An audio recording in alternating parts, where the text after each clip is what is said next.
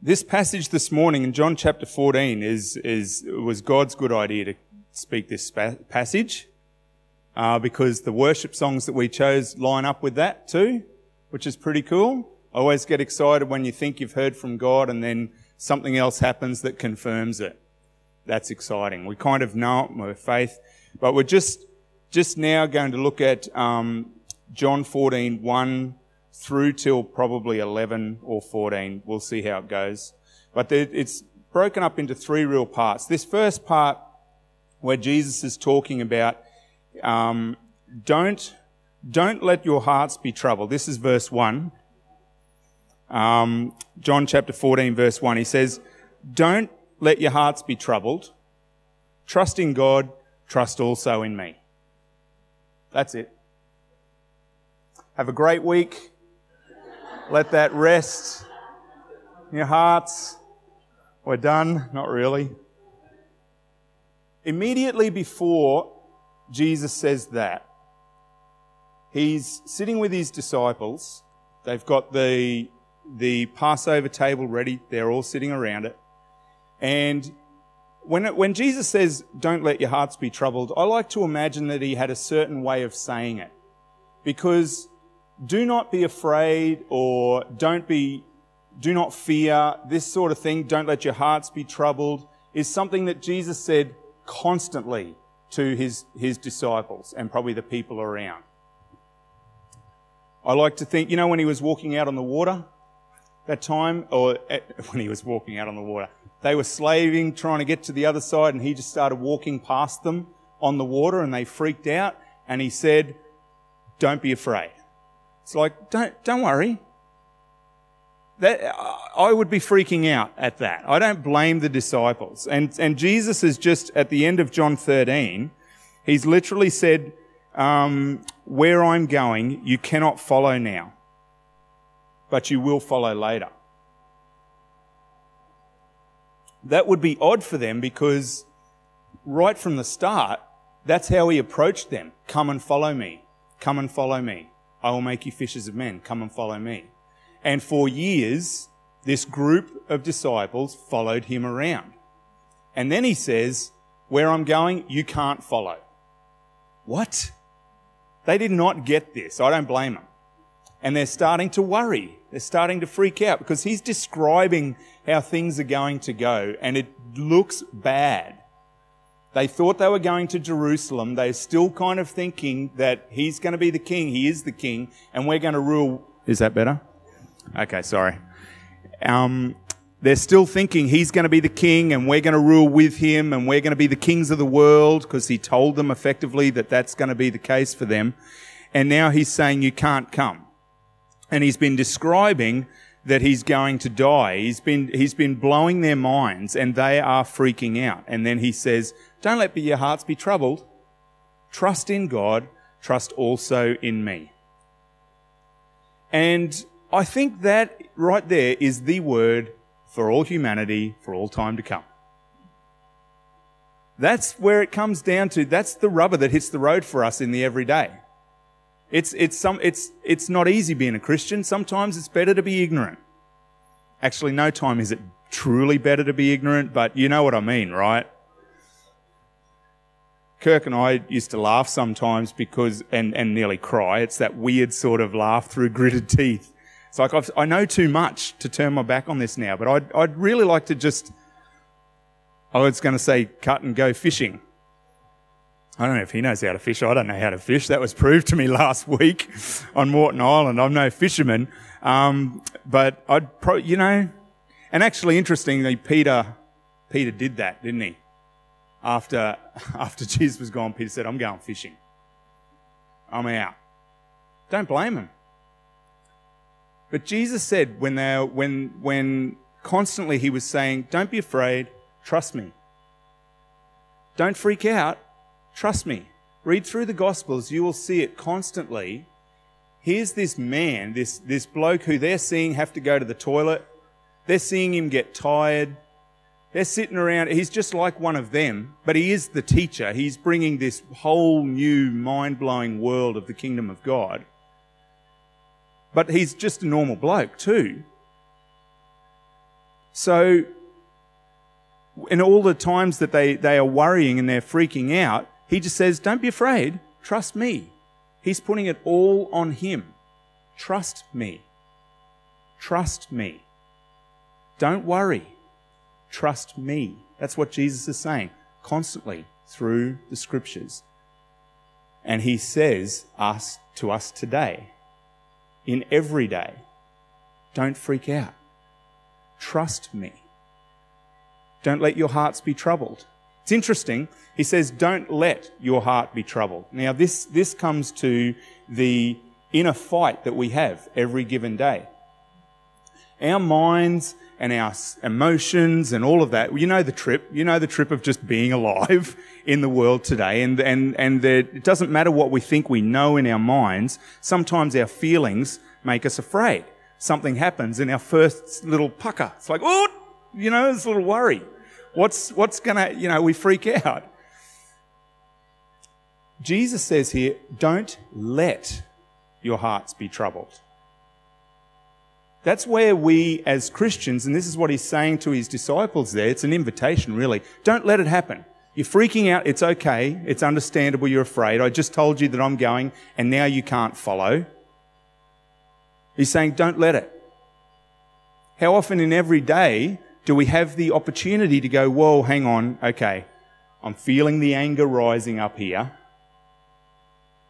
It's on us whether we let our emotions grab us and take us and our just mouths kick in and we, you know, or we freak out and we jump in the car and we run and we tell the kids, I told you, I told you to stay near me, you know, whatever.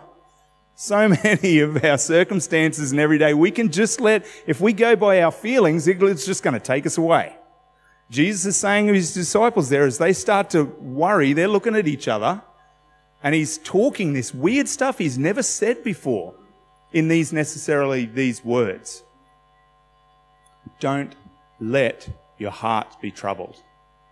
Now, even as I say that, I read something this week where they were talking, uh, it was saying how a lot of preaching these days is just, is, is, it's useless preaching. That people are departed from the Word of God and they're just bringing so much psychology in our modern culture, there's so much psychology and positive psychology is um, invading church kind of thinking. I actually agree with that. And even as I say that, what I just said, I'm like, hmm, how's your positive psychology going there? Jesus is inviting his disciples to let the mind trump the emotions and go, well, hang on, just remember who is here in the boat with me right now. I'm talking about when they're on the ocean. Who is here with me right now? Jesus says, don't freak out. Trust, trust in God. Trust also in me. And then he opens their minds a little bit to understand where, where I'm going. In my father's house, there are many rooms. Different interpretations talk about mansions, and we've, we've added our little Christendom stuff on that over there. So we talk about have you got a nice big gold mansion or am I going to have a little wooden shack? You know, all of that stuff. That's all just BS stuff. All right. You understand? Oh, we're not, we're not there yet. We know that Jesus is gone and he said he's going away to prepare a place for us. I don't care what that looks like. Really? I, I tend to think, and we, we imagine now, I, I tend to think that mine will mostly be empty. I'll just leave the front door open. People can use it or it will. I just want to be, I'm going to go and hang out. Well, there's not going to be a temple. So I'm just going to be, I don't know what I'm going to be doing actually now that I think about it. But I'm just going to be hanging around with the Lord and because, and I'll probably be doing in heaven what I like to do here and that's sitting around with mates, having a few laughs, telling stories, listening to stories. That's my picture of heaven. Um, and I'll be hanging out with people I haven't seen a long time people that I've read about, but um, now I get to see. You know, heaven's going to be amazing.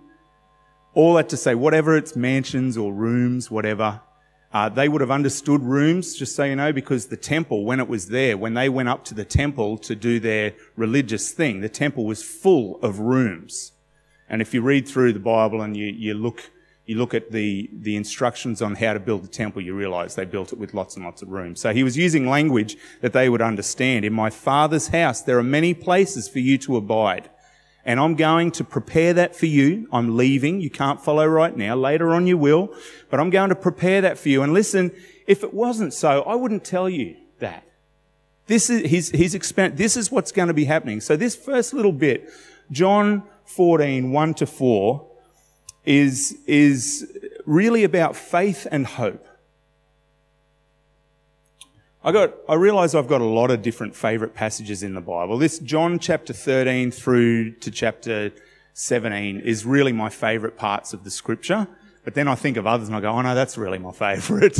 I like Ephesians and that. And then, um, one of, one of my other favorites is 1 Corinthians 13. All right. We all love that. We all say it at the weddings.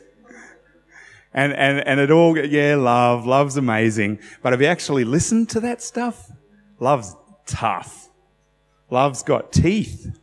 And right at the end, and without going into love, all right, because I, um, it's actually I've discovered that only when things hit the fan, when it all hits the fan and things go bad, then we get to decide, do we really believe in love? Well, now we're going to get tested. And that's why love describes that.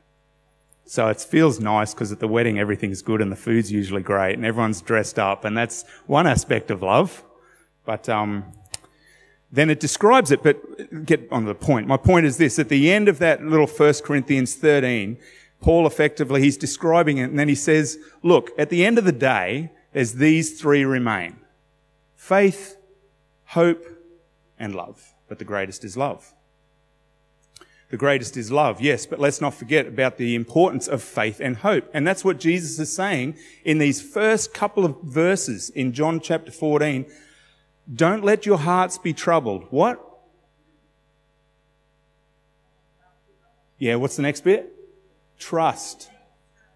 Trust in God. That's faith. Put your trust in God. Put your faith in God. Put your trust also in me. Notice he says also there. It's really good. This is so powerful, this, because this is where we're seeing in this pat- passage. This is where conservative evangelicalism over the years developed the concept of Trinity because we get to see God as one, but in three, three aspects, three people, not just aspects, three people of God, the triune God. So trust in God. Trust also in me. Faith. This is what we're going to live by, people. This is what, when he was going around and he was walking around doing his thing, he was constantly having to say to his disciples, I said, trust me. Where's your faith? Oh, you of little faith. You remember these sorts of reminders, bits of you've read over the time? He was constantly saying to his disciples, you're supposed to trust me. They're, they're thinking they're going to die. These hardened naval seamen are thinking they're going to be die in the storm and he's fast asleep. When they wake him up, he gets annoyed at them. I don't blame him. Who's testy when they're tired? I'm very testy when I'm tired. Am I right, Tori?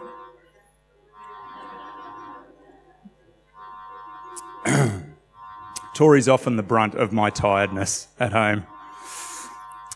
I'm testy when I'm tired. Jesus just fed 5,000 people or more, probably 10,000 people really. He's tired. So whatever the enemy does. You know, if the enemy wants to kick up a storm, Jesus like, whatever. I'm sleeping, man. Disciples are freaking out. Jesus, wait, wakes him up. He's like, why the, what? Why the face, guys? Like they would have had a scared face. Jesus says, why the face? What's going, what's your problem? Where is your faith. Where is your faith, guys? I'm here, Jesus says. I'm right here. All of heaven, the whole purposes of God, everything that's ever existed, literally, He is the Lord of all breath and matter. Think about that. He's the Lord of breath and matter everything that does exist, everything and everyone that did exist, everything that will exist in the future, all breath and matter exists through him. It exists by him. It exists for him. Everything belongs to him so that in him, God was pleased to put everything under him so that in him he would have supremacy over all things. And Jesus knows this about himself. He understands who he is. His identity is safe and secure in him. Could you just press close, end, call? So, in his secure identity, he says to his disciples, You need to trust me. And we're going to read a bit later, or there's a part where he says, right at the end, look at that. Believe me when I say I am in the Father and the Father is in me, last line, or at least believe on the evidence of the miracles or the works themselves. He's like, if you, if you're not hearing and you're not grasping what I'm, my words are saying, remember, guys, this is happening right at the very end of their time together. Think back. Remember all of the stuff that we've been doing, that you've been doing. Remember, you guys went out. You guys went out in teams and prayed for people and you saw demons cast out. You saw, this is what Jesus is saying. Remember the miracles that even came through your hands. Remember that lady who just touched my cloak and she was healed. Remember that guy? Remember that bloke who they dug a hole in the ceiling and they laid, they lowered the lame guy down and um, I told him his sins are forgiven and to prove it that I have the power because I'm the man, I'm the king. And to prove it, I told him to get up and walk and he walked. Remember that, fellas? That's what he's saying to us. That's what he's saying to them. Trust God. Trust in me. He, Jesus right here, rightly so, is making himself the center point of all of their understanding. The center point so that when they go out, they're thinking Jesus. It's all about Him. Is He egocentric on this? At this point, yeah. Because, and that, He's the only one who really has, is free to and is right to, or it's healthy to, because, why? When God said, let there be light, when God spoke and there was, it's through Jesus. It's the Son. The Son is the expression of the invisible God. We, we, we, if we take time and rest and really put our minds to the enormity of what it means for spirit to take on flesh, for the eternalness, the eternity to, to become a human being, it is enormous. And he's right there with them and he says, Trust the Father, trust in God, trust in me. Now, let me tell you, I'm going to do this for you. All right? And then I'm going to come back. If I go and prepare a place for you, and he just told him that he is, and a place for us, I will come back and I will take you to be with me so that you may be where I am. It's a promise. If I go, he tells them I am going, and if I go, I'm coming back for you. So we have the faith now we have the hope. He's giving them a picture. Those guys would have had a bit of a picture, though the temple was, you know, made by human hands. They had something to grasp in terms of what he was doing, what he was preparing for them. And I'm going to take, come back, and I will take you to be with me. Here's their hope. And this is the invitation for hope for all of us who would follow Jesus, who would trust in God and trust also in Jesus. It's this hope of heaven. And not just the place of heaven, but everything that heaven is, that he is going to take. So this is our trust. This is his, this is his trust in God. His complete faith in the Father to carry through what was the original plan way back in the beginning. We're going to do this. The Father and I are carrying this out and the he's, he's expanding it to the disciples and he says because they wrote it down this is john. This is like john was jesus you know rumored to be like jesus' best friend. John writes this. The reason we can write this is because john was so taken by the power of what god had done in his life that he said i'm going to write this down. And in his letter in his story of this he says the reason i'm, I'm writing this there was so much more that could have been written but i'm writing this so that you who read it can believe in Christ and so that you can have life in his name. faith and hope. You know the way to the place where I am going. It's a great little question, a statement. Because no, they don't. It's an invitation. He winds them in, right? You know where I'm going. Pass me an olive. Get some of the bread, yeah. And they're, they're, I think I can imagine the disciples just sitting there bewildered. And then who is it? Thomas says, remember Thomas, we know the story of Thomas later on, but Thomas says, We don't know where you're going, so how can we possibly know how to get there? Ding! This is perfect kind of teaching 101. He's invite, I'm not very good at this, but Jesus invites the need to come to the surface and then for it to be expressed. The hearts of the person are, oh, hang on a minute. I don't know this. We see this in classrooms all the time. You see people, you make a statement or whatever. You know the students don't get it, but kids these days, they're too afraid to put their hand up and say, I don't get it. But that's the whole point. If we don't understand something, you know, you hear that thing, there's no stupid questions, only stupid what is it? I don't know. There's a, there's a, there's a saying. There's a, what is it? I don't know. It doesn't matter. Let's not get hooked on that. Great. Now everyone's going to be thinking about that. Thomas asks the obvious question, which shows that they're engaged.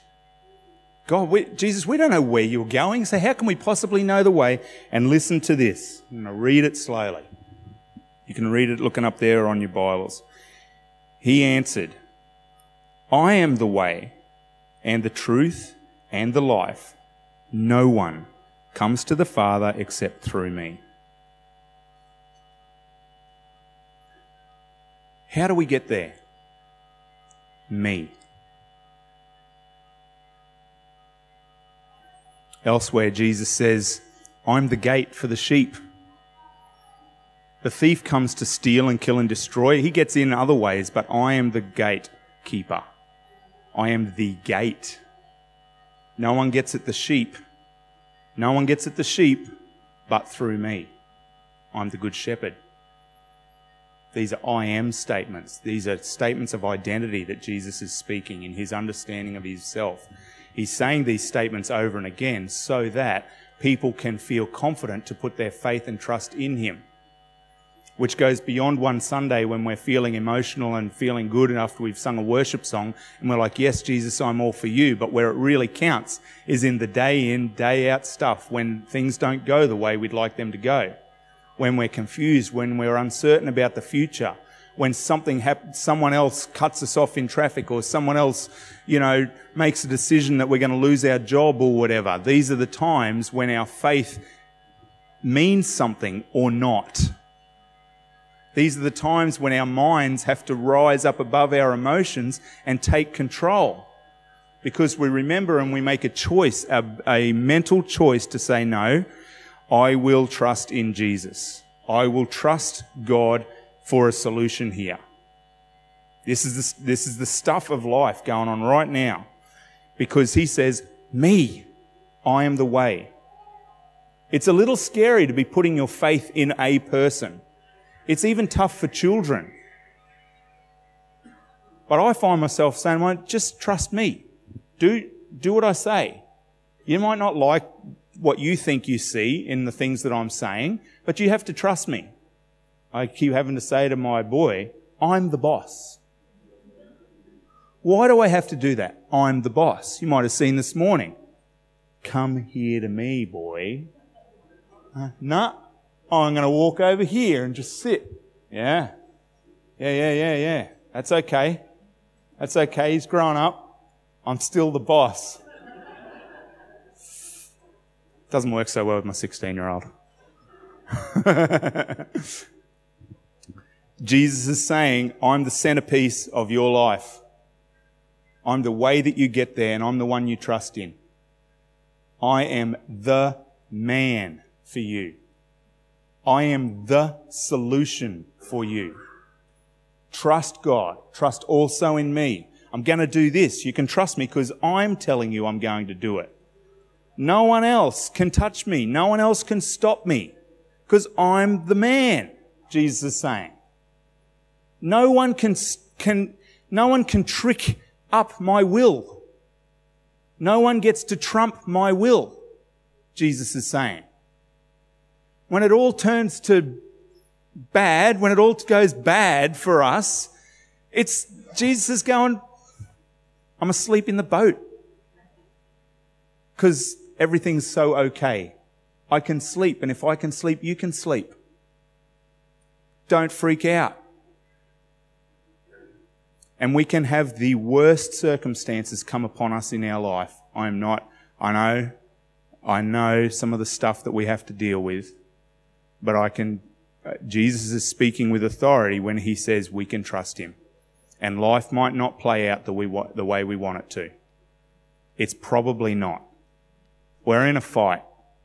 We're in a battle, a spiritual war. It's raging all around us. And even the fact, even those that are ignorant and completely don't know anything about God, life doesn't go great for them either. Does it? It's just the nature of our world that things go badly. There's not a, not the devil trying to ruin us all the time. Sometimes it's just plain life.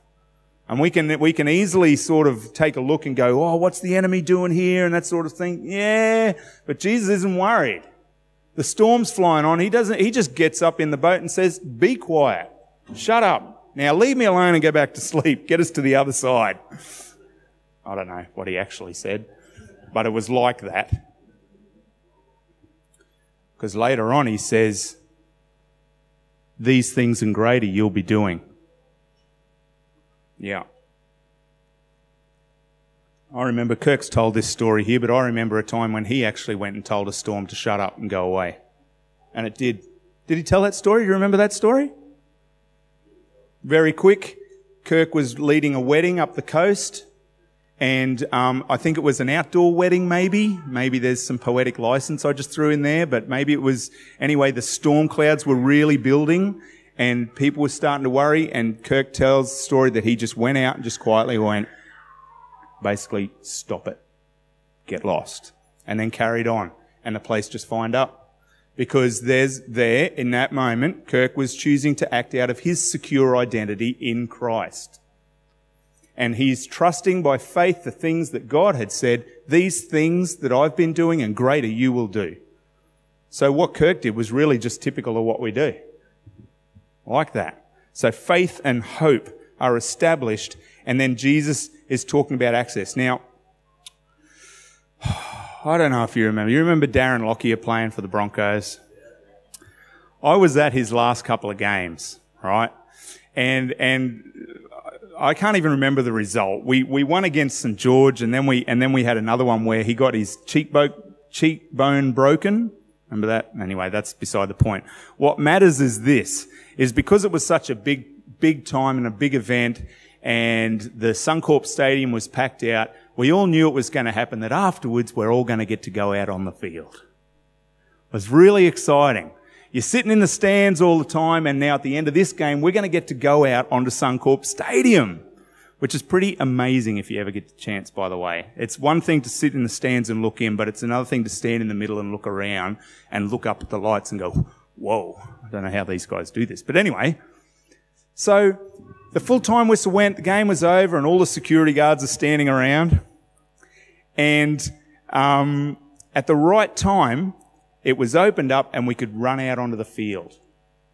And, you know, blokes are tackling each other and kicking footy. Like it's just, it's bedlam, but it's hilarious and it's fun.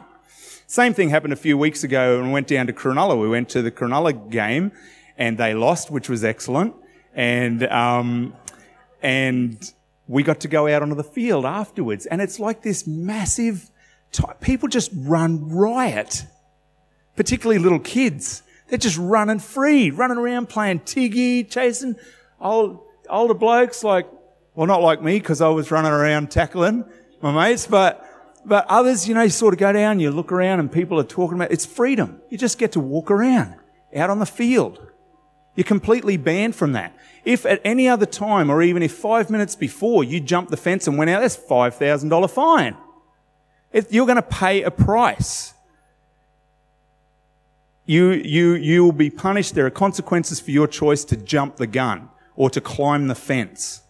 But at these one times, they open up the gate and you have free access. And after that, you come through the gate, you just run around. It's awesome fun.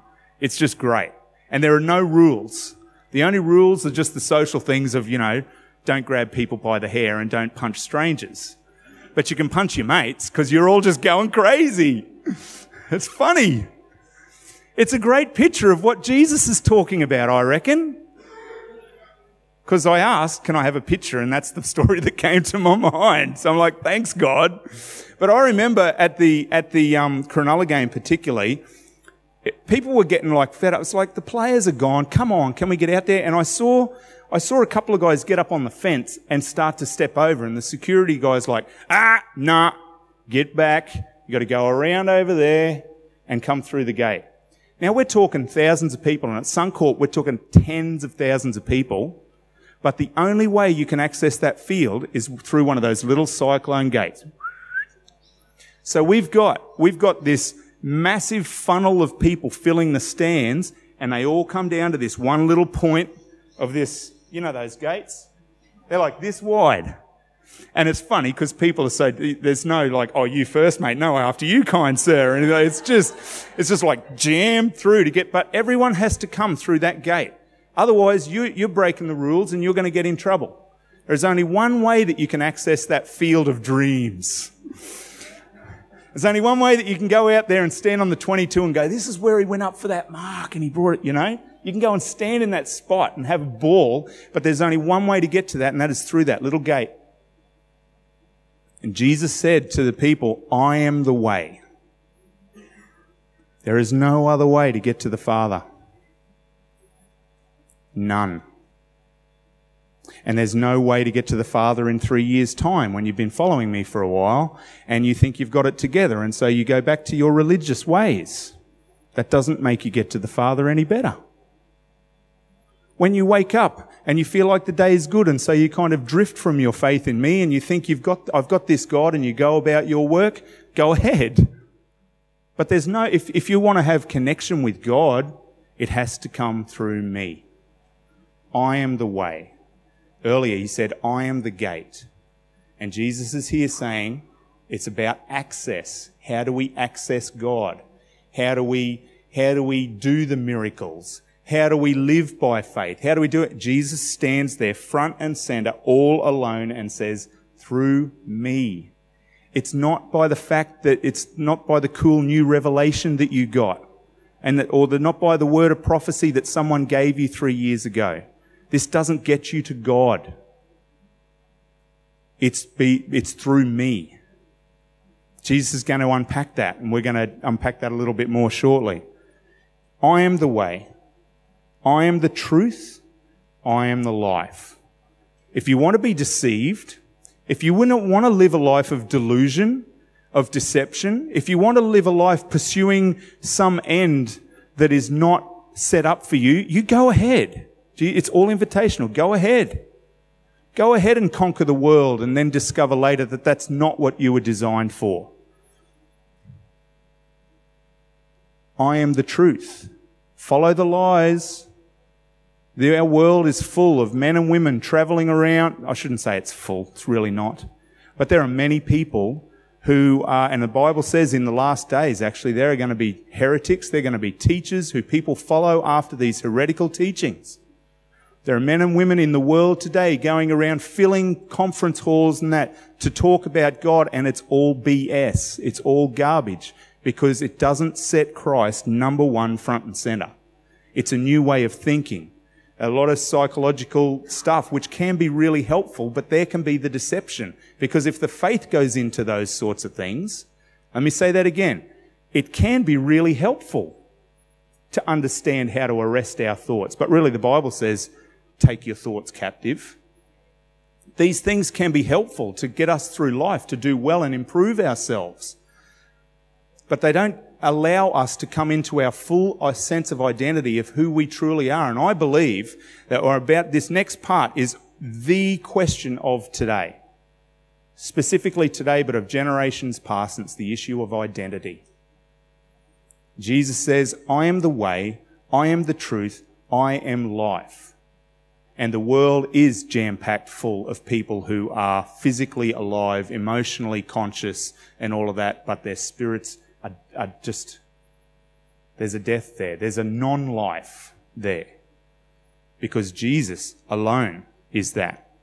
Because from Him, through Him, and to Him are all things. To Him and Him alone be the glory forever and ever, both in the times past and in the time to come. Jesus stands there, and that's what He's saying to His disciples. They only asked for what is the way. We don't know the way. He gave them an extra bit. I am also the truth. I am life. I am, I am, I am. The centerpiece of all that you could ever know, understand, imagine. The fact that you breathe, your heart works, it all works because I designed it that way. Are you feeling the weight of this? We get pretty busy we get pretty busy and start to lose connection with this. This is why it's good to take time sometimes, even if it's for just for a walk, just to remember who he is. Colossians 2 is gold for that.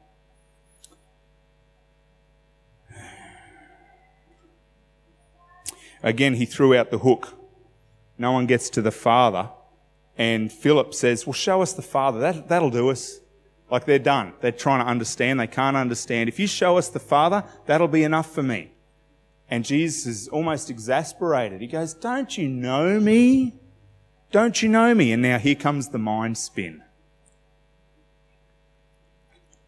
This is the thing that messes people up in our minds, but that's because this is where our mind and faith and all that all come into this mix of deciding about trust. But Jesus says this in verse, uh, yeah, 9.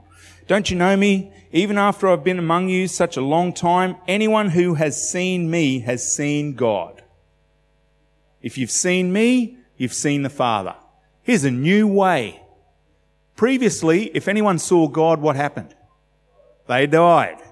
Such was the power of his glory. When Moses asked to see God, God hid him in the cleft in the rock, and, and Moses got to see the back of God. I don't know, don't ask me about the ins and outs of that that's pretty big. But Jesus right there just went, if you've seen anyone who's seen me has seen the Father. Not the three who went up on the mountainside and saw him transfigured in front of them. Anybody. That's new to them. They want to see God. You're looking at him. This is a massive, massive claim. This is a massive claim to anyone on our planet today. Those demonic principalities and presences that have ruled the world in those times are still around today. And they exist in teachings, in, in her- heresies, in all these little tricky little things to drag us away, to take our focal points from Jesus being front and center. There is no other way, and there is no other truth. There is no other way of life except through Him. And He says, if you've seen me, you've seen the Father. How can you possibly say, show us the Father? I am in the Father and the Father is in me. And when you come to be with me, you will be in me. These aren't my words. This is the Father living in me who is doing the work. He's doing it through me because He is in me. Believe me when I say that I am in the Father and the Father is in me, or at least believe on the evidence of the miracles themselves. I tell you the truth. Anyone who has faith in me will do what I've been doing. He will do even greater things than these because I am going to the Father and I will do whatever you ask in my name. Now, I'm not getting into the next from verse 15 because we're going to wrap it up where he talks about the Holy Spirit. You can ask for me for anything in my name and I will do it. Jesus in this passage He's talked about the trust in me. He's talked about the fact that He alone is our access point to God. You come to God through me. And in fact, really, when you come to me, you come to God. This is His identity. And He is only hours later about to fulfill their understanding. He has been telling them about it. He's told them that he's going to die. They're eating the Passover. And in a few minutes, he's going to break that bread and he's going to pass it around and he's going to really mess with their heads again. Those guys were spinning. I don't blame them for being fast asleep in the garden later on. They had had enough. But he breaks the bread and he passes it around. He said, This is my body. It's broken for you. Then he gives them the drink. You know it. This is what we just did today. This is a statement of identity. This is a statement of identity. It's a practice. It's a ritual of identity. Jesus said, do it whenever you meet together. Constantly remind yourselves of who you are. That's why we do, that's why he said communion. That's why he reshaped. There's so many layers of meaning in that Passover supper, that Passover dinner. There are so many layers of meaning. But Jesus is explaining to the disciples who they are, who he is. And he is showing us who we are. That's what you were talking about that teaching. This is it. We are of God. Who the Son sets free is free indeed. That song that we sang, that was a gift from God. You know, in my Father's house there are many rooms. This is the scripture that Jesus is for us today. So, folks, listen up. This Sunday, the 7th of October, we've gathered together to listen to what God has to say to us. And he will say it and keep saying it because he's been saying it for centuries. But let's grasp this. Let's grasp it and embed it into our very souls so that we can be people of true freedom in the world today.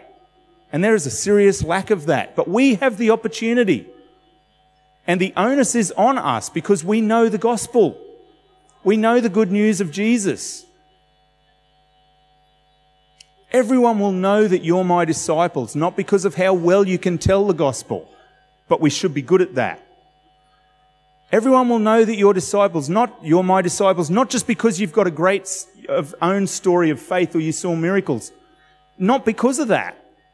Though that is good, that's what God gives us, so we can, by the way that we love one another, our treatment of each other, our understanding of who we are. Nick said that at the conference there was all these great stories of people recon- reconciling relationship with one another. You hear, remember that? This is what happens when Christians come into that understanding or they stand, they can grab their mind and they go, remember who I am, therefore remember who my brother is, this person who I don't like. I don't like what they said about me. I don't like what I heard they said about me. We can be so fickle and the things that divide us. We can be so simple in the way that we get upset and hold on to grudges. Some of the stuff that we hold on to is absolutely phenomenal. How childish and silly that is. And how we hold on to it and we take it, take that in us and it causes cancer in us. People lose their lives to cancer because they haven't forgiven people. That literally happens. People's lives are so bound up some of us, our lives are so bound up. Some of the things we're going to read that we've had words of knowledge on are physiological problems that have a spiritual solution. And Jesus is saying, I am the way, I am truth, I am life. Find your identity in me. Here is the new way. Here's my body. Whenever you meet, break the bread, drink it, remember who you are. Remember who you are. You look like everyone else. Well, not really. Do you know what I mean? Thank God. We, we have the same stuff going on in our world. But we are not of this world. Why? Because the king, the one who is the center, is sitting up there now. Jesus is in another place. He's not here now. He's by his spirit, he is here. But Jesus, the man, is somewhere else. He is out there, wherever there is, in there. I don't get it but he's in heaven where people I know and love are somehow there too. I don't get it, but I believe it. And he's waiting for the right time to come back and bring completion to this. This is going to be set aside. This. There's going to be a day, the day is coming when we all sit around the table and we have a massive old feast. And we, we, we see the culmination of this, this new covenant in my blood, Jesus said. Then he went to the cross.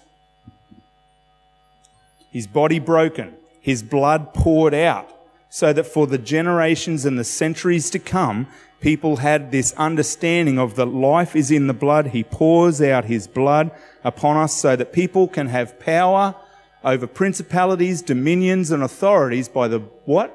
The pure blood of Christ. There is so much. I have to stop talking because it's got to be getting boring by now. but, but there is so many levels of power in this. The new covenant in my blood. Do this in remembrance of me. And so that anything you ask in my name, it's like you are in me.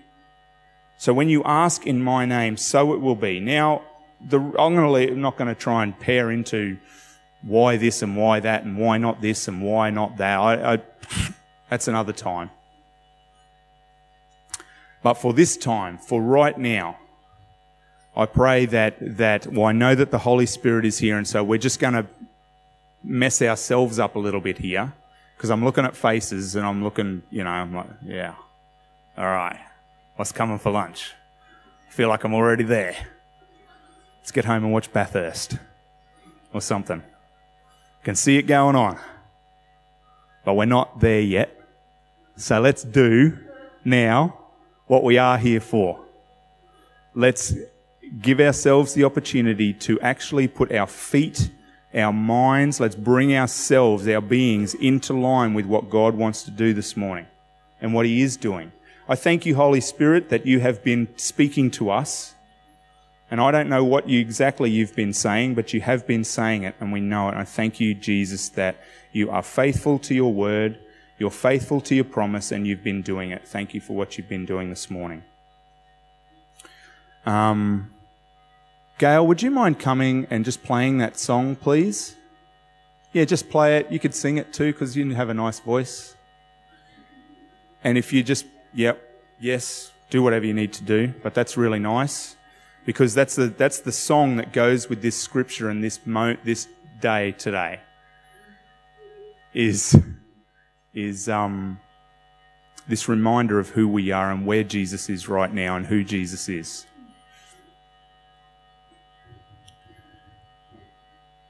I'd like to invite you to sit quietly and just reflect a little on what's been, what's been, what God has been saying to you today, to us, but specifically to you.